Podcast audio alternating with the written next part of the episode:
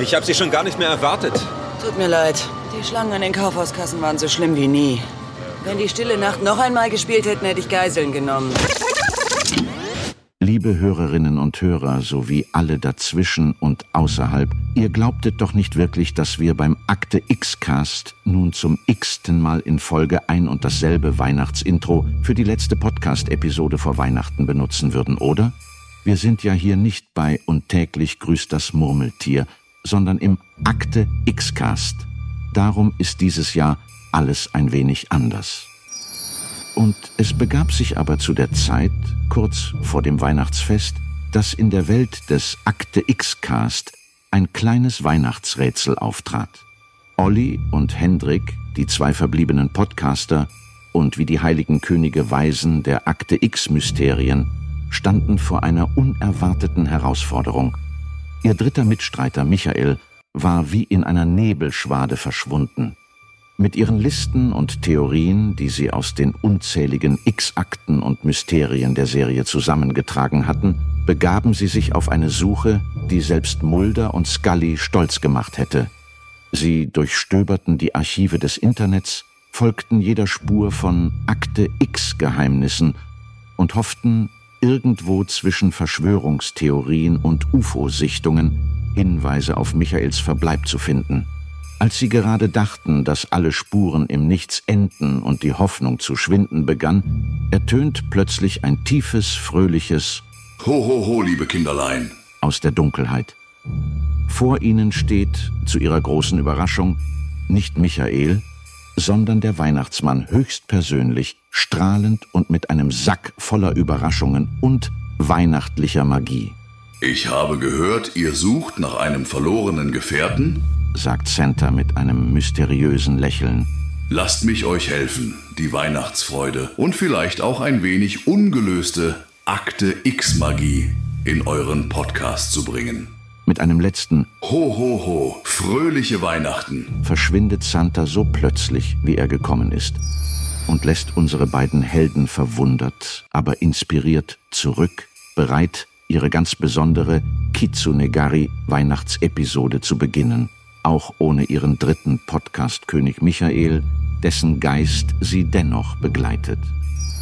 Ding Dong. Dieser Podcast wird präsentiert von Morley Zigaretten und DBPDW, die besten Podcasts der Welt.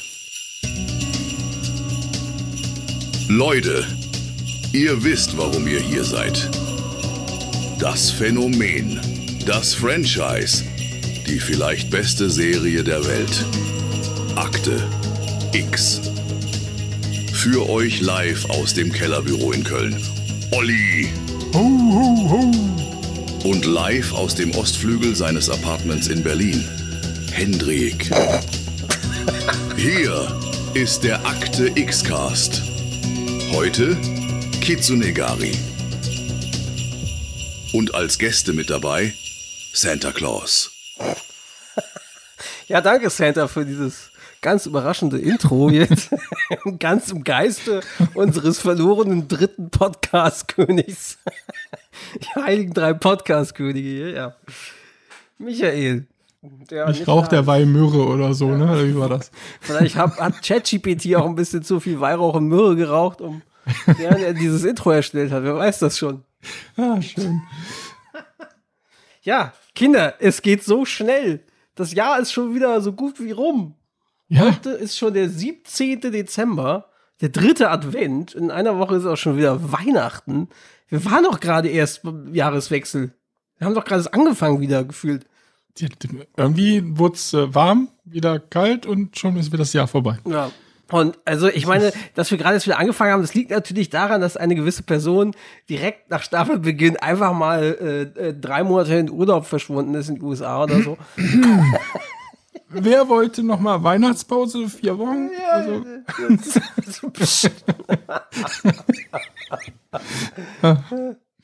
Sonst mache ich das hier mit dir unterm Weihnachtsbaum.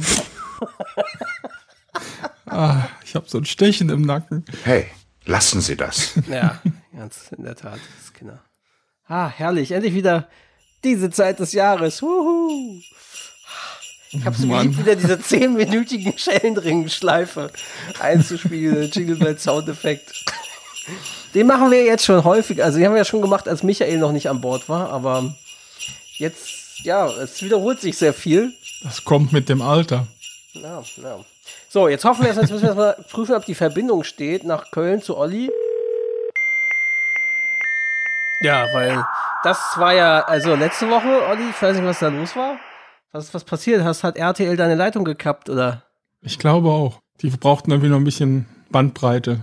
Haben sie einfach von mir genommen. Unfassbar. Da war so ein bisschen der Wurm drin letzte Woche. Das war also, man kann ja froh sein, dass es bei einer Episode passiert ist, wo wir zu dritt waren. Das stimmt. Wenn das bei einer Zwei-Episode passiert und plötzlich einer abrauscht, dann steht man mit runtergelassener podcast da. um dieses wunderbare Bild mal wieder zu bemühen. In diesem Sinne auch nochmal Danke an Michael, dass er Definitiv. das auch mit dir durchgezogen hat. Ja, und geschnitten hat auch zum großen Teil natürlich und wieder sehr viel gemacht. Und das, obwohl der Liebe gerade mit Corona flach liegt. Gute Besserungswünsche. Verrätst du an persönliche Informationen. Ach so, naja. dann piepst du raus, was er hat. Und dann Ich dachte, und dann gibt's nicht danach, gibt's danach, wenn du es rauspiepst, was er hat, dann klingt's nämlich danach wie, keine Ahnung, wie, dann denken die Leute hinterher, das ist Krebs oder irgendeine krasse Geschlechtskrankheit oder irgendwas. ja, gute Besserung, Michael. Mal sehen, ob wir uns nächstes Jahr wieder hören. Zum Glück gibt's KI. Ja. Gucken wir noch ein bisschen Feedback. Feedback-Sektion auf, leider auf Spotify war da tote Hose diesmal bei den Kommentaren, die ihr dort direkt machen könnt. Das kann mal wieder besser werden. Da wart ihr schon, da wart ihr schon besser dabei früher. Dafür haben wir auf Blue Sky ein bisschen was bekommen, so. Titus Jonas erstmal generell schrieb, schön diese Community hier wiedergefunden zu haben. Natürlich in Anspielung darauf, dass wir früher alle auf Twitter X versammelt waren. Tatsächlich auch auf Twitter X ist gar nichts mehr. Also ich habe gar kein Feedback dort bekommen auch. So, dann haben wir, was haben wir? Äh, Alexandra Schwintek, auch auf Blue Sky. Äh, aus meiner Sicht macht es für mich keinen Sinn, dass Dana Scully die genetische Mutter von Emily ist, da sie niemals schwanger war. Hm. Ähm, wir können ein bisschen was zum Spotify Wrapped auch sagen, der ja auch für Podcaster kommt jedes Jahr. Und da haben, können wir immerhin sagen, wir haben 18% mehr Hörerinnen dieses Jahr bekommen, 36% mehr Streams, plus 14% mehr Follower und wir haben generell plus 19% mehr Minuten veröffentlicht als im Vorjahr. Seht ihr, trotz Inflation, wir liefern immer mehr. Ja, genau. Überraschenderweise gezeichnet ist die meistgehörte Episode. Wahrscheinlich beginnen einfach die meisten mit der ersten Folge. Und wenn es Ihnen nicht gefällt, hören Sie halt auf mit dem Podcast. Die wurde nämlich 345 Prozent häufiger gestreamt als die anderen Folgen im Durchschnitt. Was mich ein bisschen überrascht hat, zumindest auf Spotify, ist, dort steht, 61 Prozent deiner Hörerinnen haben dich 2023 entdeckt. Was bedeuten wir, dass das die Mehrheit der regelmäßigen Hörerinnen auf Spotify hatten sie erst dieses Jahr entdeckt. Tja, Auch krass, oder? ja, Spotify wird ja auch irgendwie immer mehr, ne? So die Hörer, die, die uns dort hören. Schon interessant, ja. Finde ich auf jeden Fall erstaunlich. Ich hätte gedacht, was, also wenn das jetzt umgekehrt gewesen wäre, 40 Prozent ungefähr deiner Hörerinnen haben dich dieses Jahr entdeckt, hätte ich gesagt, ja, okay, das kann ich mir vor, aber dass sogar der Großteil der Hörer auf Spotify uns erst dieses Jahr entdeckt hat, krass. Ja, was haben wir? Wir wurden in 22 Ländern gestreamt, tatsächlich. Interessant. Und die Top-Podcast-Genres unserer Hörerinnen waren Platz 1 True Crime, Platz 2 Comedy, Platz 3 Gesellschaft und Kultur. Dann, deine Podcast-Bewertung war 4,7. Das ist eine Steigerung gegenüber 4,6 vom letzten Jahr. Deine Fans lieben dich. Danke, Spotify. Vielen Dank fürs äh, Bewerten. Und wer es noch nicht gemacht hat, gerne, ne? Definitiv. Ja. Auf Spotify, Mindestens auf fünf. Apple Podcasts, überall könnt ihr uns, wo ihr uns bewerten könnt, gerne macht das. Dann, wir haben 49 QAs erstellt auf Spotify und 30 Antworten erhalten. Wie gesagt, das kann auch ein bisschen besser werden. Also zu den letzten beiden Folgen kam jetzt nicht so viel. Das war, also das Einzige war, was ich halt weiß, dass wir irgendwas hatten zu, als ich erzähl- erwähnt hatte, großer Mutato, was dann irgendwie verschwunden ist, weil die Folge plötzlich offline war. Also das ist leider verloren gegangen. Aber ansonsten könntet ihr euch jetzt zu Emily, ist gar nichts gekommen bislang auf Spotify. Aber Hendrik, so ganz stimmt das doch nicht. Zu Emily 2 ist Feedback eingetrudelt. Es ging um die Szene, in der Scully mit eisigem Blick fragt, warum Mulder ihr das nicht gesagt hat. Der Kontext der Szene wirkte, als würde es um Scullys Schwägerin gehen, da sie sich ja kurz zuvor noch über sie unterhalten hatten. Dennoch schien das wenig Sinn zu ergeben und jetzt kommt die Auflösung von grüner Misthaufen bei Instagram. Guten Morgen. Ich hatte gerade eure letzte Folge vom Podcast gehört. Ich glaube, dass Mulder seine Antwort darauf bezogen war, dass er seit der Folge Memento Mori wusste, dass Scully während ihrer Entführung die Eizellen entnommen wurden und womöglich befruchtet wurden. Darauf bezieht sich die Szene in Emily Teil 2, die Michael nicht nachvollziehen konnte. In der Folge Memento Mori sieht man ja, wie Mulder mit Kurt Crawford vor dem Regal mit unbefruchteten Eizellen stand darunter auch der von Scully. Und das hat Mulder die ganze Zeit vor Scully verheimlicht. Peace. Ja, und das scheint tatsächlich die Lösung zu diesem Problem zu sein. Danke, grüner Misthaufen.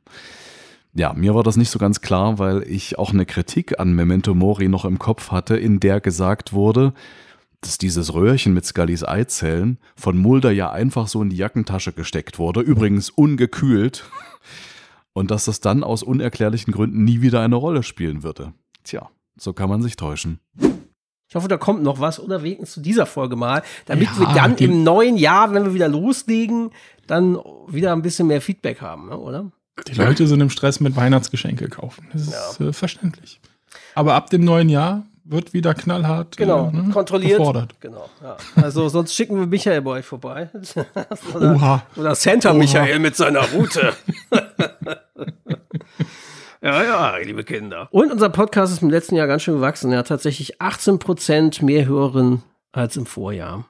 Ja, sehr schön. Und äh, auch schön ist dieses mit diesen Top-Fans. Du hörst zu den Top 10 Podcast für 549 Fans auf Spotify zu den Top 5 Podcasts für 352 Fans immerhin. Und für 100, glatt 100 Fans auf Spotify sind wir die absolute Nummer 1 unter den Podcasts, die sie hören. Das ist schon geil, oder? Ihr könnt nicht sehen, wie ich mich gerade verneige. Vielen, vielen Dank. Vielen Dank, Leute. Ja. Top-Fans haben deinen Podcast nämlich tatsächlich 7,3 Mal mehr gestreamt als deine anderen Hörerinnen im Durchschnitt. Wahrscheinlich, weil tatsächlich, ja, haben es ja auch ein paar andere Leute geschrieben, die, die Hardcore-Fans auch sowas wie die Hörspielepisode oder so vielleicht dann sogar mehrmals gehört haben. Könnte ich mir vorstellen, dass es daran liegt. Also spannend auf jeden Fall. Ja, das war's da. Das ist hier. Twitter ist wie gesagt tot, da ist gar nichts. Dann schickte uns noch Sebastian K. Schickte uns auf Instagram, der hatte uns im März mal geschrieben. Da hatten wir es auch vorgelesen und jetzt schickt er uns ein, sein Screenshot von Spotify Wrapped. Tatsächlich, ähm, und zwar Akte X-Cast. Du hast 8555 Minuten lang Inhalte vom Akte X-Cast gehört und du gehörst zu den Top 2% der Fans. Sebastian K., krass, nicht schlecht. Ich habe meine Rechenkünste und ihr wisst, die sind ja. super. Ja, aber das ist jetzt schon ein paar Tage her. Ich hoffe, ich sage nichts Falsches. Äh, ich glaube, das sind sechs Tage am Stück. Hm, das kann gut sein. Respekt.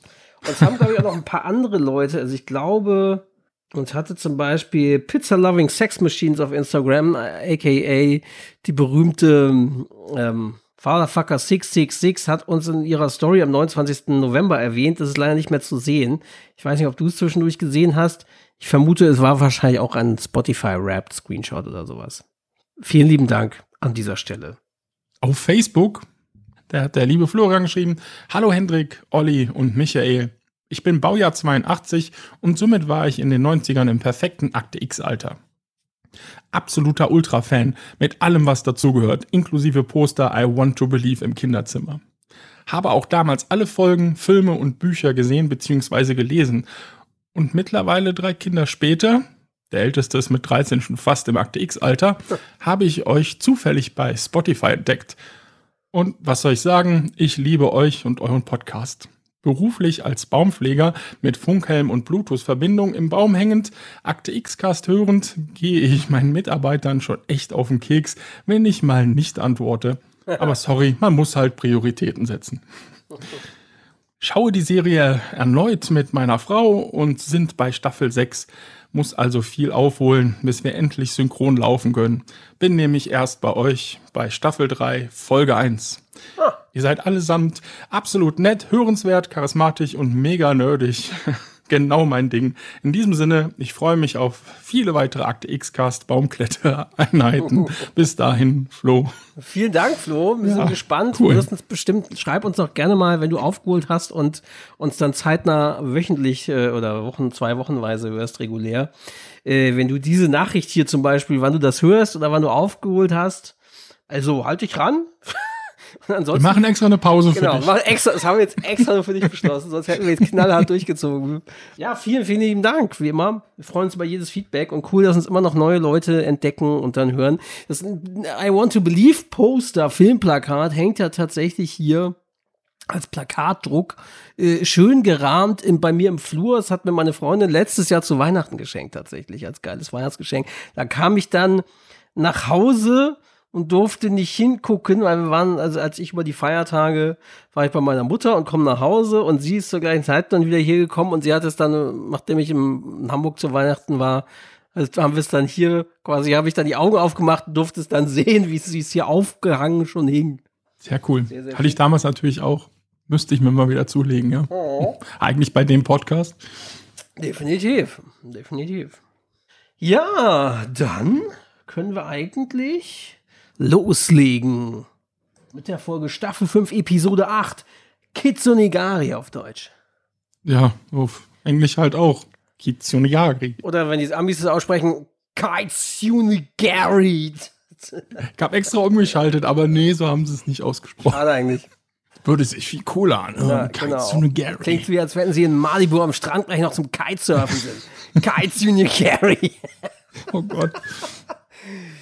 Drehbuchautoren waren tatsächlich der legendäre Vince Gilligan, Mr. Breaking Bad, und Tim Minier. Wer führte denn Regie? Ach ja, Daniel Sackheim mal wieder. Der war ja auf jeden Fall, ist ja kein unbelecktes Aktex-Blatt, muss man sozusagen.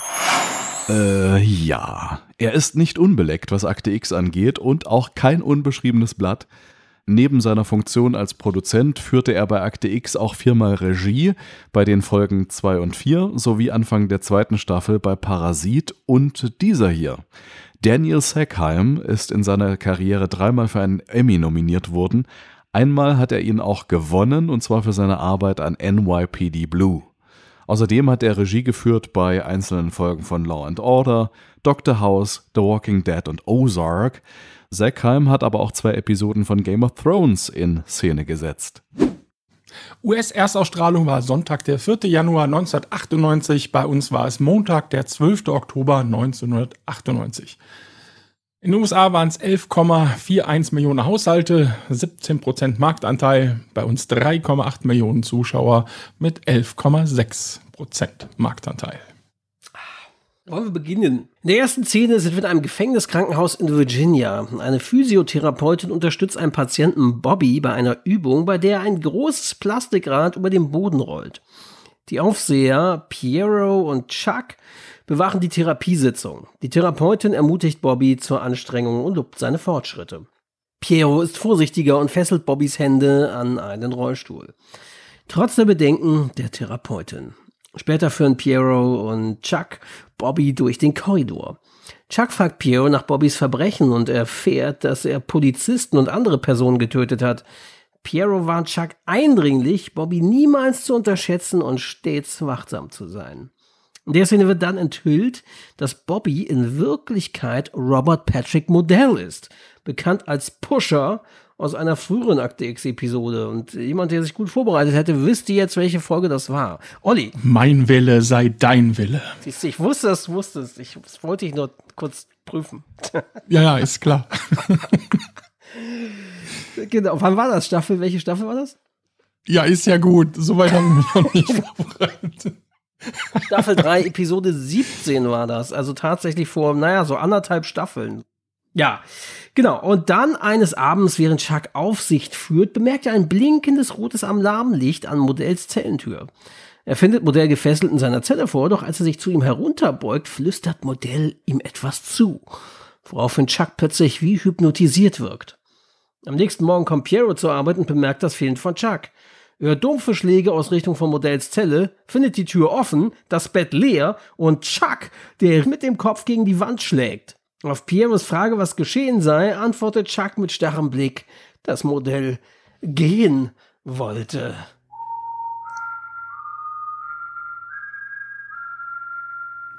Ich fand auch die Physiotherapeutin sehr streng. Ne? Wir machen jetzt aber noch fünf Schritte. Jetzt wird ja nicht aufgehört. Voll dominant, sie ist nebenbei auch als Aber so- so richtig. Genau. Also, oder? Ich fand das schon so. Ich dachte, hä, okay. Los, kommen Sie, sonst machen wir das hier. Nicht so aufbauend, so nach Motto, komm, sehr gut, noch einen Schritt weiter. Nein, sondern nein, wir machen jetzt noch fünf. ja, kommen wir zur nächsten Szene. Und da befinden wir uns immer noch in diesem Gefängniskrankenhaus. Skinner gibt Anweisungen an etwa Dutzend Agenten, darunter US Marshals und andere Beamte, als Mulder und Scully eintreten. Skinner erklärt, dass der verantwortliche Pfleger verhört wird, aber aufgrund seines Geisteszustands vorerst keine Hilfe von ihm zu erwarten ist. Er informiert die Anwesenden, dass die letzte Bettenkontrolle um 2.04 Uhr stattfand und der Gefangene Robert Patrick Modell um 6.14 Uhr als flüchtig gemeldet wurde. Skinner vermutet, dass Modell einfach durch die Vordertür entkommen ist und betont, dass das FBI aufgrund der besonderen Natur des Falls die Leitung der Suche übernimmt. Die Bundesmarshals sollen Informationen bereitstellen und ihre Bemühungen mit ihm oder den ihnen unterstellten Agenten Mulder und Scully koordinieren. Ja, Mulder und Scully geben daraufhin eine kurze Zusammenfassung über Modell. Mulder beschreibt ihn als Serienkiller, der sich speziell auf Polizisten konzentriert und bereits mindestens 17 Morde begangen hat. Scully ergänzt, dass Modell sich als Ronin, ein Samurai ohne Meister, sieht und über umfangreiches Wissen in der Kunst der japanischen Kriegsführung verfügt. Sie betont, dass er ein hochintelligenter Soziopath ohne Angst vor dem Tod ist und zu erwarten ist, dass er bald Kontakt zu ihnen aufnimmt. Mulder fügt hinzu, dass sie erwarten, dass Modell eine Mordserie fortsetzen wird. Und als ein Marshal nach der Fluchtweise fragt, erklärt Mulder, dass Modell die Fähigkeit besitzt, anderen seinen Willen aufzuzwingen und warnt davor, ihm zu vertrauen oder sich auf ein Gespräch mit ihm einzulassen. Ja, außerhalb des Raumes diskutieren Mulder und Scully Modells aktuellen Zustand, weil Scully ist überrascht, dass Modell überhaupt noch lebt, da er das letzte Mal mit einer Kugel im Kopf im Koma lag. Sie erwähnt, dass er vor sechs Monaten unerwartet aufwachte, obwohl sein Gehirntumor ihn eigentlich töten sollte. Mulder fragt, ob es jemanden gibt, den sie verhören könnten, woraufhin Scully eine Physiotherapeutin erwähnt. Sie äußert ihre Bedenken darüber, dass Modell es möglicherweise auf Mulder abgesehen haben könnte und fragt, ob er wirklich die Ermittlungen leiten sollte. Ja, Mulder reagiert nicht direkt auf ihre Bedenken und geht wortlos davon. Ja, in Occoquan, Virginia, klingt wie so ein indianischer Name. Äh, In Virginia um 9.13 Uhr befindet sich Todd, ein Verkäufer, in einem kleinen Sportgeschäft und schaut Nachrichten im Fernsehen. Die Nachrichtensprecherin berichtet über den Ausbruch von Robert Patrick Modell aus dem Gefängnis. Sie erinnert an einen Vorfall aus dem Jahr 1996, bei dem Modell in einem Krankenhaus mit einer Waffe herumgefuchtelt und zwei Menschen getötet hatte. Die Bewohner der Gegend werden gewarnt, sich Modell nicht zu nähern, da er als äußerst gefährlich gilt. Während Todd die Nachrichten verfolgt, betritt Modell überraschend das Geschäft. Todd, sichtlich angespannt, greift nach einem Baseballschläger, der unter dem Ladentisch verborgen ist. Modell spricht ihn auf Schlangen an und deutet auf den Baseballschläger, der in Todds Augen plötzlich wie eine große Schlange aussieht. Modell manipuliert ihn geschickt und bringt Todd dazu, die vermeintliche Schlange festzuhalten und zu glauben, dass er gebissen wird, wenn er sie loslässt. Während Todd sich mit der imaginären Schlange abmüht, bedient sich Modell selbst an einem Carbo-Bar-Riegel, Carbo-Bar-Riegel, Ja, dieser Carbo Bar Regal wird für Mulder noch ein untrüglicher Hinweis, dass Modell tatsächlich dort gewesen ist, da wir aus der Folge Mein Wille sei dein Wille ja noch wissen, dass jemanden seinen Willen aufzuzwingen unheimlich kräftezehrend ist und er es mit solchen Protein-Fitnessprodukten wieder ausgleichen muss. Damals waren es ja diese ganzen Proteindrinks und hier eben solche Fitness-Regal. bedient sich Modell an einem Carbo-Bar-Riegel hinter dem Ladentisch und schaut weiterhin die Nachrichten. Im Fernsehen werden Bilder von Mulder und Scully gezeigt, die gerade das Gefängnis betreten. In dieser Szene wird deutlich, wie mächtig Modells Fähigkeit ist, Menschen zu manipulieren und ihre Wahrnehmung zu verändern, was ihn zu einem besonders gefährlichen Gegner macht. Ja, wir sind wieder im Gefängniskrankenhaus im Therapieraum und dort befragen Mulder und Scully die Physiotherapeutin von Modell. Sie erklärt, dass Modells Verletzungen durch die Schusswunde erheblich waren und sie davon überzeugt ist, dass sein Zustand nicht vorgetäuscht war. Scully liest in der Besuchsakte, dass Modell am Vortag Besuch von einer Gruppe namens Kleine wohltätige Schwestern hatte, die alle Gefangenen im Krankenhaus besuchen. Die Therapeutin bestätigt, dass Modell außer ihnen keine weitere Besucher hatte und erwähnt, dass er keine Familie hat und in Pflegeheimen aufwuchs. Sie sagt, sie habe gelegentlich mit Modell gesprochen, aber nur über Belangloses. Plötzlich unterbricht ein anderer Agent die Befragung und informiert sie, dass Modell am Telefon ist. Mulder und Scully eilen ins Versammlungszimmer, wo Skinner ihnen mitteilt, dass Modell nach Mulder fragt und sie das Gespräch zurückverfolgen. Mulder nimmt den Anruf an und Modell beginnt zu sprechen, lacht und sagt, es lebt. Mulder weigert sich, auf Modells Spiel einzugehen und fordert ihn auf, zurückzukommen oder er würde ihn zurückholen. Das ist eine Drohung. I'll be back. Ja, Scully warnt Mulder, sich nicht von Modell einwickeln zu lassen. Modell behauptet, etwas Wichtiges mitzuteilen zu haben, aber Mulder legt auf, bevor er weiterreden kann. Mulder, Scully, Skinner und die anderen Agenten stürmen in das Sportgeschäft, wo Modell zuletzt gesehen wurde. Sie finden einen Carbo-Bar-Riegel auf dem Ladentisch, aber keine Spur von Modell. Draußen bemerkt Mulder eine Person, die langsam auf der Straße läuft. Sie verfolgen die Person und stellen fest, dass es Todd, der Verkäufer aus dem Sportgeschäft ist.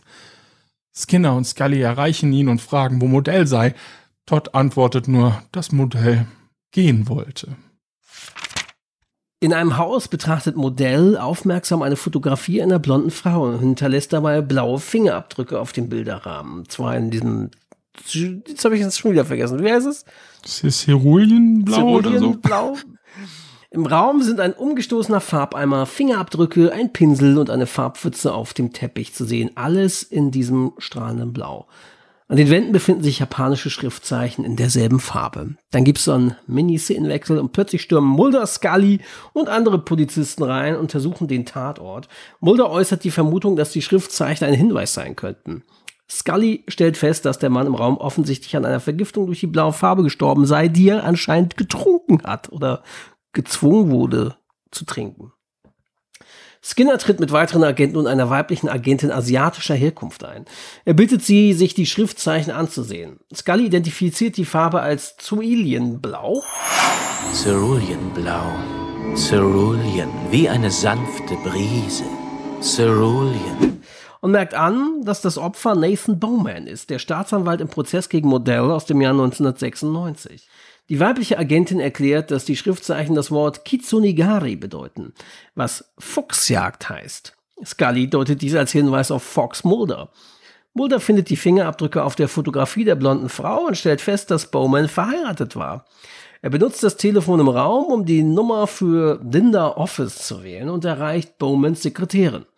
Sie informiert ihn, dass Linda Bowman unterwegs sei, um sich mit einem Kunden namens Fox Mulder zu treffen. Hm, sass. Skinner ruft sofort die Polizei von Falls Church an, um Informationen über den Treffpunkt zu erhalten. In einem leerstehenden Firmengebäude in Falls Church trifft ein Polizeiauto ein. Ein Schild mit der Aufschrift For Sale und dem Namen von Linda Bowman, einer Mitarbeiterin von Nova Max, hängt draußen. Zwei Polizeibeamte steigen aus und einer von ihnen stellt fest, dass die Tür aufgebrochen wurde. Während die Polizisten das Gebäude betreten und ihre Waffen ziehen, kommunizieren sie es über Funk mit der Zentrale und melden Anzeichen seltsamen Eindringens. Sie teilen mit, dass sie das Gebäude untersuchen werden, woraufhin die Zentrale zur äußersten Vorsicht mahnt und Verstärkung ankündigt. Im Inneren des dunklen Gebäudes folgt der erste Officer einer Stimme, die sich als Modell ausgibt. Die Stimme führt ihn durch die verschiedenen Räume, bis er schließlich um eine Ecke biegt und Modell mit einer Waffe vorfindet. Der Officer fordert ihn auf, die Waffe wegzulegen und sich auf den Boden zu legen, was Modell auch tut. Inzwischen treffen Mulder, Scully, Skinner und weitere Beamte am Tatort ein. Sie betreten das Gebäude und folgen der Stimme des Officers. Oben angekommen entdecken sie, dass der erste Officer tatsächlich den zweiten Officer festhält, der ihn bittet, ihn wegzubringen, da er verrückt geworden sei. Ein Agent fordert den zweiten Officer auf, seine Waffe abzugeben. Skinner merkt an, dass Modell hier war und es wegen Linda Bowman, der Frau auf dem Foto, tat. Scully fragt sich, was Modell von ihr will. In diesem Moment trifft Linda Bowman mit ihrem Firmenwagen ein. Mulder nähert sich ihr und stellt sich als Fox Mulder vor. Kurz darauf wird Linda Bowman in einem der Räume befragt. Sie erklärt mit zitternder Stimme, dass der Termin mit Mr. Mulder von ihrer Sekretärin für den Morgen vereinbart wurde. Sie war verwirrt, warum jemand ihrem Mann Nathan so etwas antun würde. Scully erkundigt sich, ob Nathan Bowman jemals über seine Arbeit als äh, Staatsanwalt gesprochen hat und speziell den Namen Robert Patrick Modell, bekannt als der Pusher, erwähnt hat. Linda Bowman bestätigt, dass dieser Fall Nathans größter war und fragt nach dem Grund für Scullys Fragen. Skinner vermutet, dass Modell ein Interesse an Linda Bowman haben könnte und informiert sie, dass sie glauben, Modell habe ihren Mann ermordet und äh, er sei es gewesen, der sich mit ihr verabreden wollte. Linda Bowman ist schockiert und kann nicht glauben, dass Modell nicht mehr im Gefängnis ist. Skinner versichert ihr, dass sie bei ihnen sicher ist und bietet ihr an, sie in Schutzhaft zu nehmen, woraufhin sie zustimmt. Skinner begleitet sie daraufhin zu einem wartenden Marshall und gibt Mulder und Scully den Auftrag, Modell zu finden. Nö, das wollten sie bisher gar nicht, glaube ich, oder? Modell finden, das müssen sie jetzt erstmal als neuen Auftrag kriegen. Genau. Scully bemerkt, dass Mulder nachdenklich ist und spricht ihn an. Mulder grübelt darüber, warum Modell die Polizisten nicht einfach getötet hatten, was ihn davon abgehalten haben könnte. Scully vermutet, dass er dazu nicht in der Lage war, ähnlich wie in früheren Fällen. Mulder ist unsicher und bittet einen Marshall um sein Funkgerät, um weitere Schritte zu unternehmen. Ich bin da voll bei Mulder, zumindest wenn man die Folge davor nimmt. Da war der ja echt, äh, ja. ja. einfach skrupellos. Schon seltsam, naja. Ja, draußen steigen Skinner und Linda Bowman in einen Transporter, während Modell die Szene aus einem nahegelegenen Fenster im Obergeschoss beobachtet. Er ist ein Cabo-Barriegel und trinkt Kaffee, während im Hintergrund ein spanischer Radiosender läuft. Ein älterer Mann befindet sich ebenfalls im Raum. Modell verlässt den Raum und dankt dem Hausmeister auf Spanisch. Ja, Mulder betritt dasselbe Gebäude durch die Vordertür und bemerkt ein, eine Verpackung von diesem Cabo-Riegel im Eingang. Er zieht sofort seine Waffe und geht nach oben. Dort sieht er Modell im Korridor warten. Modell fragt, warum Mulder so lange gebraucht hat. Ja, Mulder funkt Scully an und informiert sie, dass er Modell gefunden hat. Er gibt seine Position im Gebäude durch. Modell drängt darauf, dass sie sich unterhalten müssen. Aber Mulder fordert ihn auf zu schweigen und droht ihn zu erschießen. Modell besteht darauf, dass Mulder ihm zuhören muss. Dann haben wir so einen Miniszenenwechsel. Kurze Zeit später erreichen Scully und andere Beamte das Gebäude. Mulder kommt aus der Vordertür herausgelaufen. Scully fragt ihn, was passiert ist und wo Modell ist. Und Mulder antwortet, dass Modell gehen wollte. Ja, vor dem Gebäude telefoniert Scully und berichtet, dass seit etwa zehn Minuten nichts Neues passiert sei. Und zu einem Marshall meint sie, dass sie noch nichts gefunden haben. Sie wendet sich Mulder zu, der sich an ein Polizeiauto lehnt. Mulder gibt zu, sich demütig gefühlt zu haben, weil er es zugelassen hat, dass der Verdächtige entkommt und betont, dass es nicht jedem hätte passieren können. Er erklärt, dass er nicht Modell gefunden hat, sondern Modell ihn aufgesucht hat, um ihm eine Botschaft zu übermitteln. Spiele nicht das Spiel. Scully fragt, ob es sich auf Modellspiel bezieht, doch Mulder ist sich nicht sicher, ob Modell tatsächlich ein Spiel spielt. Er hinterfragt, warum Modell die Polizisten, den Gefängniswärter oder ihn selbst nicht getötet hat, obwohl er die Möglichkeit dazu gehabt hätte. Mulder stellt die Beteiligung von Modell am Tod von Nathan Bowman in Frage, obwohl er definitiv am Tatort war. Scully betont, dass Modell Mulders Denken beeinflusst, was Mulder verneint. Scully erinnert ihn an die Hinweise Kitsonegari, Fuchsjagd und den Zwang, blaue Farbe zu trinken, was auf Modell hindeutet. Mulder räumt ein, dass Modell involviert ist, jedoch nicht so, wie Scully es annimmt. Er betont, dass seine Meinung seine eigene ist und äußert den Wunsch, den Grund für Modellsverfolgung von Linda Bowman zu erfahren. Im FBI-Sicherheitsversteck in Annandale, Virginia, verhören Mulder und Scully Linda Bowman – Sie äußert ihr Bedauern darüber, nicht mehr Informationen liefern zu können, als sie bereits getan hat. Sie erzählt, dass ihr Mann stolz darauf war, als Ankläger im Fall gegen Modell zu fungieren und das Modell als äußerst gefährlich galt. Sie erinnert sich, dass ihr Mann erwähnte, ein FBI-Agent, der Modell angeschossen hat, wäre Mulder gewesen. Sie gibt an, dass sie und ihr Mann erst seit zwei Monaten verheiratet waren und erzählt, wie schnell ihre Beziehung begann. Mulder wird nachdenklich und starrt Linda Bowman an. Scully fragt, ob es möglich sei, dass ihr Mann sie gegenüber Modell erwähnt habe. Woraufhin Linda dies verneint. Nachdem sie den Raum verlassen haben, äußert Mulder gegenüber Scully und Skinner den Verdacht, dass Linda Bowman ihren Mann umgebracht haben könnte. Er erklärt, dass er glaubt, Modell sei aus einem anderen Grund dort gewesen und dass Linda Bowman sie manipuliert habe. Skinner zeigt sich skeptisch gegenüber Mulders Theorie und erklärt, dass Linda Bowman unter Schock stehe. Mulder beharrt jedoch darauf, dass etwas nicht stimmt und verweist auf Modells Warnung, nicht das Spiel zu spielen, was er als Hinweis auf Linda Bowmans äh, Täterschaft interpretiert.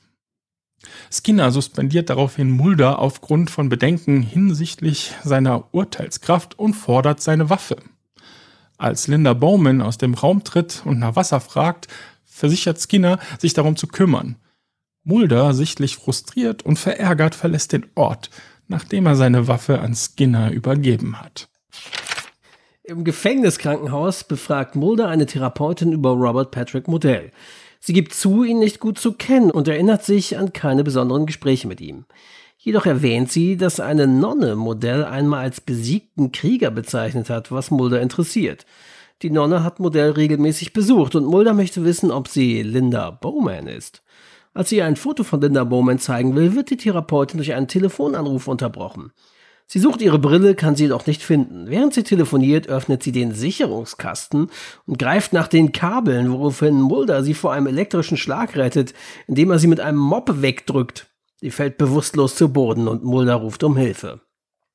In einem Sicherheitsversteck des FBI bewacht ein Marshal den Eingang. Ein Polizeiauto aus Ford's Church fährt vor und der Marshal sieht, dass Modell auf dem Rücksitz sitzt. Modell fordert den Marshal auf, nach Hause zu gehen, was dieser verwirrt aufnimmt. Im Sicherheitsversteck des FBI betritt Modell den Raum, in dem Linda Bowman sich befindet und verschließt die Tür hinter sich. Zur gleichen Zeit ist Scully in der Chain Bridge Mall und erhält einen Anruf von Mulder. Er befindet sich im Gefängnis und teilt Scully mit, dass Modells Therapeutin sich durch einen Stromschlag selbst getötet hat, während sie telefoniert hat. Mulder vermutet, dass Linda Bowman dahinter steckt, da die Therapeutin sie identifiziert hätte. Scully informiert Mulder, dass sie sich nicht im Sicherheitsversteck, sondern in der Chain Bridge Mall befindet, um einen Selbstmord zu untersuchen. Mulder ist verwirrt, da niemand im Sicherheitsversteck das Telefon abnimmt, woraufhin Scully beschließt, zurückzufahren. Im Sicherheitsversteck hört Skinner ein Telefon klingeln, findet aber niemanden, der es abnimmt. Er bemerkt, dass die Tür zu Linda Bowmans Zimmer verschlossen ist, tritt sie ein und sieht Modell und Linda Bowman sich gegenüberstehen. Skinner fordert Modell auf, sich auf den Boden zu legen, doch dieser reagiert nicht. Als Modell sich umdreht und vorgibt, eine Waffe zu haben, schießt Skinner auf ihn. Linda Bowman reagiert erschrocken und Skinner erkennt, dass Modell keine Waffe, sondern nur seinen ausgestreckten Finger hat. Ein ausgestreckter Finger, oh mein Gott. Vor Linda Bowmans Zimmer im Sicherheitsversteck schieben Marshals und Sanitäter Modell auf einer Trage nach draußen, während Scully ihnen folgt. Skinner steht im Korridor und Mulder nähert sich ihm. Scully fragt Skinner, ob Modell versucht hat, mit ihm zu sprechen, worauf Skinner antwortet, Modell habe gesagt, sie hätten ihren Mann gefasst. Mulder, der von Skinner aufgefordert wird, nach Hause zu gehen, besteht darauf zu erfahren, was passiert ist. Skinner erklärt, dass Modell eine Waffe gehabt habe, die er deutlich als Revolver erkannt habe. Mulder ist verwirrt darüber, dass die Waffe noch nicht gefunden wurde und zweifelt daran, dass Modell bewaffnet war. Er vermutet, das Modell wollte, dass Skinner auf ihn schießt, um jemanden zu beschützen, möglicherweise Linda Bowman, indem er ihre Schuld auf sich nimmt. Scully hält dies für unwahrscheinlich und informiert Mulder, dass Linda Bowman nach Hause gebracht wurde, da kein Grund besteht, sie weiter in Schutzhaft zu halten. Mulder glaubt jedoch, dass es noch nicht vorbei ist und möchte mit Modell sprechen, falls er die Operation übersteht. Scully ist besorgt, dass die Interaktion mit Modell Mulder bereits genug Schaden zugefügt hat, aber Mulder bittet sie, ihn anzurufen, wenn sie denkt, dass er wieder bei Verstand ist. Ja, wir sind jetzt im Gemeindekrankenhaus von Annandale und dort liegt Modell bewusstlos im Bett, an ein Beatmungsgerät angeschlossen und mit Luftröhrenschnitt versehen. Mulder steht an seinem Bett, als eine Krankenschwester ihn bittet, den Raum zu verlassen, um die Verbände des Patienten wechseln zu können. Mulder bittet darum, informiert zu werden, sobald Modell aufwacht und verlässt den Raum. Nachdem Mulder gegangen ist, wird enthüllt, dass die Krankenschwester in Wirklichkeit Linda Bowman ist, die sich als Krankenschwester ausgibt. Sie setzt sich neben Modell und spricht mit ihm. Trotz seiner Schwäche versucht Modell, Linda von ihren Handlungen abzubringen. Aber sie ignoriert seine Einwände. Linda manipuliert Modell, indem sie auf sein Beatmungsventil drückt, was schließlich zu seinem Tod führt. Der Monitor zeigt eine gerade Linie. In einem anderen Raum des Krankenhauses erkennt Mulder die Adresse 214 Channel Avenue auf einem Zettel und eilt dorthin. Im dunklen Gebäude hört er Scullys Stimme und folgt ihr. Er sieht, wie eine Person, die wie Scully aussieht, ihre Waffe gegen sich selbst richtet und abdrückt. In einem Moment der Verwirrung sieht Mulder, wie Linda Bowman auf ihn zukommt und er droht sie zu erschießen. Linda behauptet, sie sei Scully und dass die echte Linda Bowman hinter Mulder stehe. Mulder ist hin und her gerissen. Aber als die Person hinter ihm sich bewegt, schießt Scully auf sie und es wird enthüllt, dass es die echte Linda Bowman war. Mulder und Scully erkennen, dass Linda Bowman die ganze Zeit hinter den Ereignissen steckte. In Skinners Büro begutachten Skinner und Scully eine Gehirntomographie von Linda Bowman, auf der ein ausgeprägter Tumor im Temporallappen zu sehen ist. Scully erklärt, dass Linda einen fortgeschrittenen Temporallappentumor hat, ähnlich wie Modell, und offenbart, dass Linda und Modell zweieige Zwillinge sind die getrennt aufgewachsen sind. Linda hat erst vor sechs Monaten erfahren, dass sie einen Bruder hat. Skinner und Scully diskutieren, dass Lindas Rachemotiv wahrscheinlich darauf zurückzuführen ist, was ihrer Meinung nach ihrem Bruder angetan wurde. Skinner wendet sich an Mulder, um weitere Kommentare zu hören, aber Mulder gibt an, dass alles gesagt sei. Während Mulder und Scully das Büro verlassen wollen, hält Skinner Mulder zurück, um ihm zu sagen, dass er gute Arbeit geleistet hat. Skinner lobt Mulder dafür, dass er erkannt hat, dass Linda Bowman und nicht Modell hinter den Ereignissen steckte. Mulder zeigt sich selbstkritisch, da er beinahe seine Partnerin getötet hätte. Obwohl Skinner ihm versichert, dass er erfolgreich war, äußert Mulder, dass er sich trotzdem wie ein Verlierer fühlt. Nach diesem Gespräch verlässt Mulder schweigend Skinners Büro und der Abspann kommt. Ja, ursprünglich wollte Mina eine Episode über einen atheistischen, verurteilten Kriminellen schreiben, der die Stimme Gottes hört und entkommt, um einen bösen Mann zu töten. Nur Mulder glaubt, dass er für das Gute arbeitet. Ja, die Idee wurde später geändert und Robert Modell aus der dritten Staffel Episode Pusher wurde als Hauptfigur verwendet. Robert Wiston wurde erneut als Modell besetzt und Diana Scarwitt spielte seine Schwester. Die Szenen in der Lawton Penitentiary Cafeteria wurden in einem ehemaligen Krankenhauslager gedreht, das von Schutt und Müll befreit wurde. Der Leichnam von Nathan Bowman, Lindas Ehemann, wurde durch das Eintauchen einer Dummyfigur in die richtige Farbe erstellt. Der Titel Kitsonegari ist japanisch für Fuchsjagd in der Tat. Und zwei japanische Übersetzer wurden beauftragt, um die korrekte Übersetzung und das zugehörige Kanji-Symbol an der Wand in der blauen Farbe zu erstellen, da Fuchsjagd kein vorgefertigter Begriff im Japanischen ist. In dieser Episode wird Mulders Mutter Tina zum ersten Mal namentlich erwähnt. Ja, Linda und Nathan Bowman wurden tatsächlich benannt nach Rob Bowman, unserem Akte X-Veteran. Regisseur unter anderem.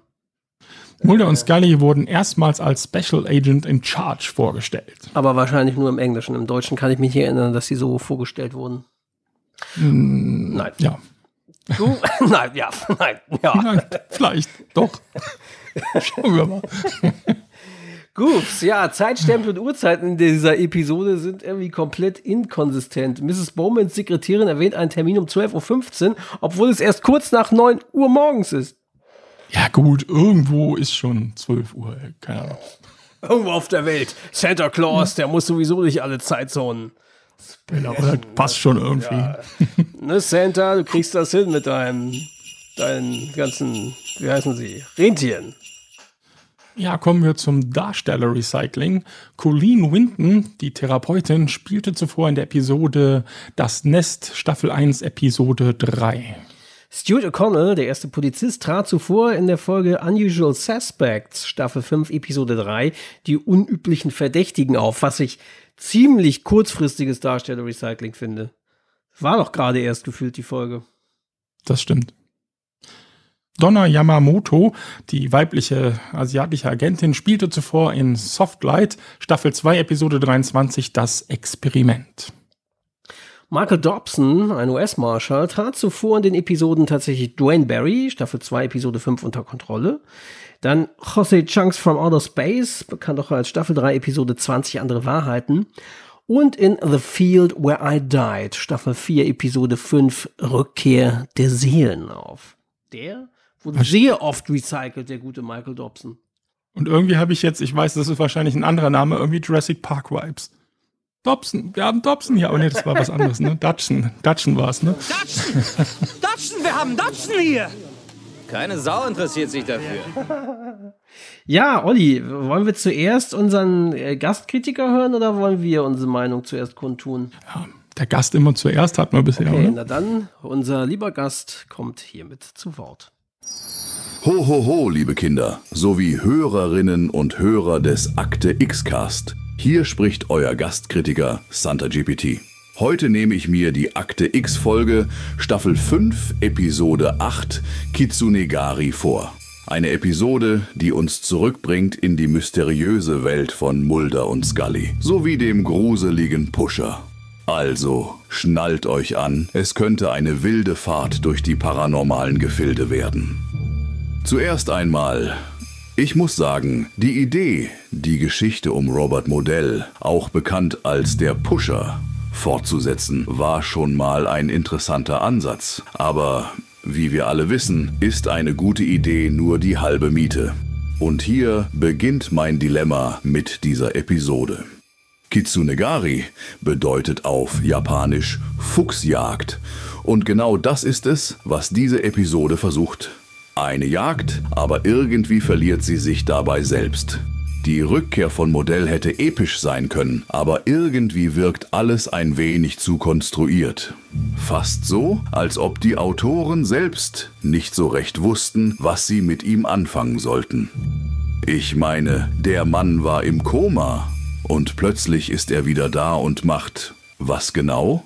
Und dann haben wir Linda Bowman, Modells Zwillingsschwester. Drama, Drama, Drama. Aber irgendwie fehlt mir die Substanz. Ihre Motive sind nachvollziehbar. Aber die Umsetzung, naja, sagen wir mal, sie hätte ein bisschen mehr Push vertragen können. Scully, wie immer die Stimme der Vernunft, scheint in dieser Episode ein bisschen unterzugehen. Ihre Skepsis ist wie immer präsent, aber ich hätte mir mehr von ihrem typischen Wissenschaftlerscharme gewünscht. Abschließend, liebe Hörerinnen und Hörer, bleibt mir nur zu sagen, bis bald, bleibt stabil und vergesst nicht, Weihnachten ist irgendwo da draußen. Ho, ho, ho. Ja, danke Santa, unser Stargast hier heutigen Abend hier, unser Tag. Ich bin, ich habe es ja schon mal gesagt, ich bin echt faszinierend. Das äh, liegt ganz nah bei dem, was, äh, ja, wie ich die Folge bewerten würde, muss ich sagen. Weil ich finde auch irgendwie, die Grundidee hört sich erstmal gut an, aber A hatte man es schon mal. Das heißt, man ist irgendwie, man hat nichts Neues gesehen gefühlt. Beziehungsweise alles, was so aufkam, gerade das Ende, dieses große Finale, es war eigentlich schon klar, worauf es hinausläuft. Und ja, ich weiß nicht, irgendwie, das, das verliert, da, da verlor die, die Folge irgendwie an Reiz für mich. Die ganze Zeit. Auch Scully an sich so die haben inzwischen so viel durchgemacht, dass wenn Mulder irgendwie doch irgendwie eine Theorie hat, dass sie zumindest so ein offenes Ohr für ihn hat, das fehlt hier komplett in der Folge, finde ich. Die ganze Zeit sagt sie, nee, nee, der ist, das ist nur Modell, das ist nur Modell. Das finde ich so ein bisschen komisch, das passt irgendwie nicht zu Sky, zumindest nicht zu diesem Zeitpunkt. Am Anfang vielleicht, erste Staffel hätte ich das noch geglaubt so, aber so, das passte für mich nicht so ganz. De- Deswegen, ja, für mich äh, muss ich gestehen, anfangs war ich noch, ähm, ja, als ich die äh, Folge angemacht habe, dachte ich, cool, er kommt wieder zurück, mal gucken, was passiert, aber es kam nichts Neues, es war, ja, ich weiß nicht, für mich auf jeden Fall keine auch runde Folge dadurch, so. Ich, deswegen, für mich leider, ja, wenn man es wohlwollen nimmt, vielleicht so eine 3 plus oder so. Weil ich habe mir echt mehr versprochen. Vielleicht liegt es auch daran, dass ich mir mehr versprochen hatte, dadurch, dass ich wusste, dass der Pusher halt zurückkommt. Aber leider, für mich war es halt nix. Jetzt bin ich gespannt, ob du äh, das ähnlich siehst. Also ich habe erstmal die Tendenz war bei mir eigentlich deutlich besser. So als losging, dachte ich, oh, das könnte eine Einser-Episode werden. Oder zumindest zwei plus oder so, ne? Und ähm, ja, dann, also weil ich fand, das war sehr, also trotzdem gruselig umgesetzt und, und sehr markanten actionreich, wie sie die Szenen mit Pusher gemacht haben, obwohl es nichts Neues war, aber war toll inszeniert und hatte eine spannende Atmosphäre. Ja, Licht ich. und so war wieder top. Das war ja. alles sehr gut gemacht.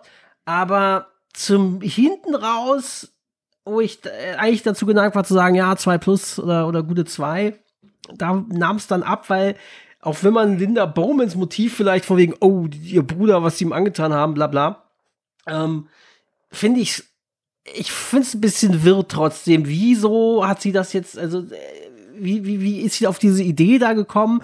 Wieso ist Modell plötzlich aufgewacht und ist, warum ist der plötzlich dagegen diesen Rachefeldzug? Weil das doch eigentlich genau sein genau. Ding war. Das ist doch eigentlich ein kompletter mhm. Sinneswandel. Er wollte doch immer Mulder töten und alles und Leute quälen. Warum ist er plötzlich anders, jetzt, wo seine Schwester ihm die Könnte Show man stiehlt? Mit dem Koma erklären.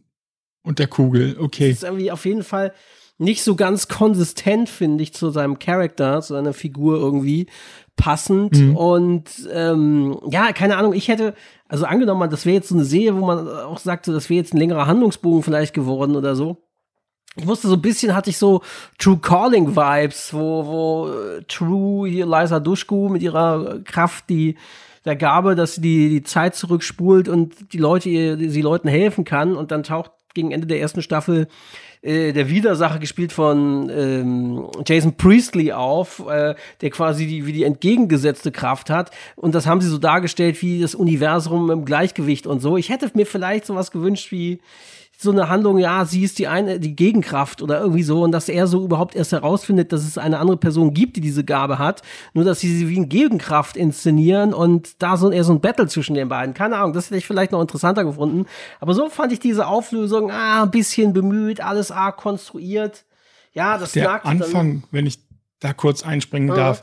Der ist in einem Gefängnis. Jeder weiß, dass es total problematisch ist, wenn der nur mit einem redet und er kann da ganz normal reden, beziehungsweise der eine Mann wird allein gelassen, ja, wenn er da in die Zelle geht. Das wirkt wirklich so. So, so jemanden sollte man auch immer nur mindestens zu zweit oder dritt oder so überhaupt begutachten ja. und ihm generell, ja, also das war halt so schade, weil ich hatte eigentlich, also bei mir ist es nicht ganz so wie bei dir, ich sag, das schmälert, der Schluss schmälert halten, da ich sage zwei Minus.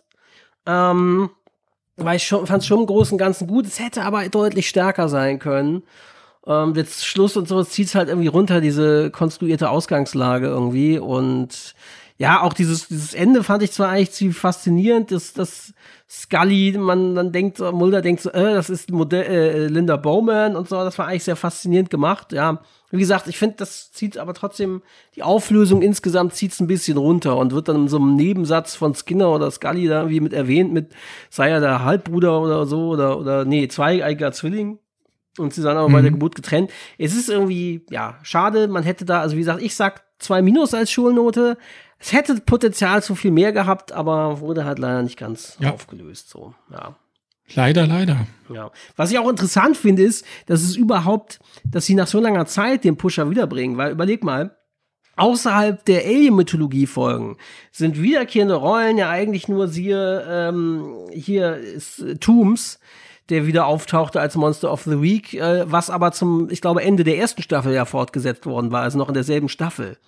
Und mhm. äh, äh eine andere, ein anderen Monster of the Week Fall jetzt fortzuführen, fand ich eigentlich eine geile Idee, aber es ist interessant, dass es nach so langer Zeit, nach anderthalb Jahren oder anderthalb Staffeln, das fortzuführen, hätte man jetzt gar nicht so mit gerechnet, so richtig. Fand ich interessant, aber ja, wie gesagt, es ist einfach viel Potenzial verloren gegangen. Schon schade irgendwie. So, ähm, Gucken wir mal in den Sendeplan. Wenn alles gut geht, dann ist heute für euch Sonntag, der 17. Dezember, der dritte Advent.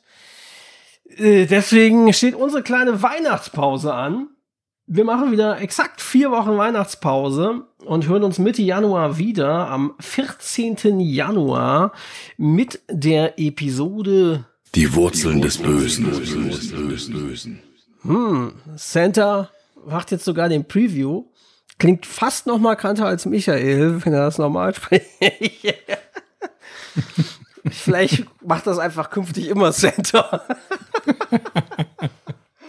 naja, Ich freue mich auf jeden Fall ich schon. auch. Und ich muss sagen. Olli, du, generell, man muss ja aufs Jahr wieder zurückblicken. Es war mir wieder auf jeden Fall ein Fest und eine Freude, dieses Jahr mit dir gemeinsam zu bestreiten und diesen Podcast mit dir und Michael zusammen zu gestalten. Und ja, auch gerade dieses Jahr mit einigen Sonderfolgen und dem Hörspiel als Special. Und wir hatten ja wirklich dieses Jahr, auch wenn wir einige Pausen zwischendurch wieder hatten, haben wir doch wieder auch, finde ich, einiges gegeben. Und, und ja, mir hat's wieder sehr Spotify viel. beweist. Ja, genau. Mir hat's auf jeden Fall wieder sehr viel Spaß gemacht und, und mit dir und Michael das zu machen und freue mich darauf, dass die nächsten, das nächste Jahr 2024 und hoffentlich die nächsten Jahre weiterzuführen. Ja, also immer wieder eine Freude und freue mich drauf, das weiterzumachen. Kann ich nur, wie gesagt, zurückgeben. Also ich freue mich schon sehr aufs neue Jahr. Auch auf euch. Vielen Dank, dass ihr immer wieder reinschaltet und uns hier die Stange haltet. Vielen, vielen Dank. Ich glaube, ich kann für uns beide sprechen. Habt ein wunderbares Weihnachtsfest Ja. und vor allem einen guten Rutsch ins neue Jahr. Ja, 2024. Ich hoffe, ihr könnt es ein bisschen besinnlich und das vielleicht das Jahr 2024, wir hoffen, es besser ist als, also seit Jahren, wir haben ja immer, erst haben wir die goldenen Irgendjemand hat 20er die Jahre beschworen, dann 20er kam Corona, dann kam Ukraine-Krieg, Energiekrise, Inflation. Ja, also wenn man Was mal kann noch 100 Jahre zurückgeht, äh, ach so, Erstarkung der Rechten, ne? Und wenn man jetzt 100 Jahre zurückgeht, Oh was kam als nächstes? Weltkrieg. Und ja, also ich hoffe, es geht jetzt nicht so weiter wie vor 100 Jahren. Es wäre ein bisschen gruselig. Kannst du mal bitte aufhören, das heraufzubeschwören? Genau, Das ist ja- Hendrik ist schuld. Der hat das im Akte X-Cast ist gecallt und, und Teufel an die Wand gemacht. Und jetzt, jetzt haben wir den Salat. Ja. Sonst müssen wir halt dann Kriegsberichterstatter mit der Fox-tunenden Wochenschau. Gehen wir dann auf Tour als Podcast. Genau. Naja, Mhm. also wir hoffen, es wird ein schönes neues Jahr 2024 mit hoffentlich nicht so viel Schauermeldungen, sondern ja auch äh, nicht nur in pandemie-related. unserem Akte X-Cast. Genau, einfach mit unserem Akte X-Cast gemütlich podcasten und wir verbringen, ihr verbringt mit uns die Zeit und wir mit euch quasi. Das wäre schön. Ja, und das Schlusswort hat, wie auch schon letztes Jahr, dann bevor der Abspann hier ertönt, geben wir Santa GPT oder Santa, unserem lieben Gast Santa Claus, nochmal die Chance mit einer kleinen Grußbotschaft. In diesem Sinne wünschen wir aber jetzt erstmal schon mal frohes Fest, einen guten Rutsch. Wir hören uns in vier Wochen hoffentlich im neuen Jahr 2024. Jesus. Überleg mal, Olli, wir haben 2019 diesen Podcast begonnen. Tja. Crazy.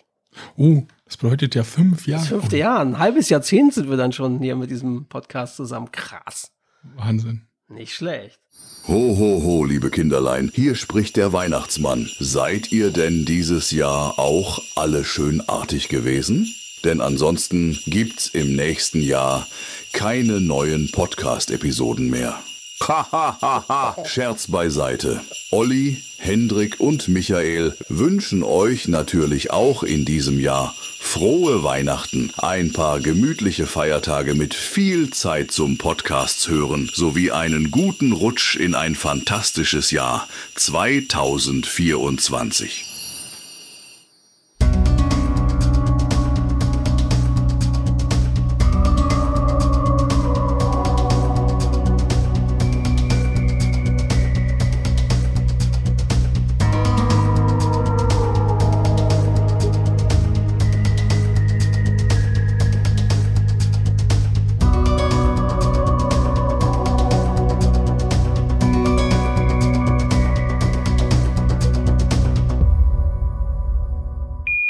Gebäude telefoniert Scully und berichtet, dass seit etwa zehn, äh, dass seit etwa zehn Minuten nichts Neues passiert war. Blablabla. Vor dem Gebäude telefoniert Scully und berichtet, dass seit etwa zehn Minuten nichts Neues passiert war. Und oh Mann, was ist denn los heute? Mulder gibt zu, sich demütig gefühlt zu haben, weil er zurück, weil er es zurück. Was ist das? Mulder gibt.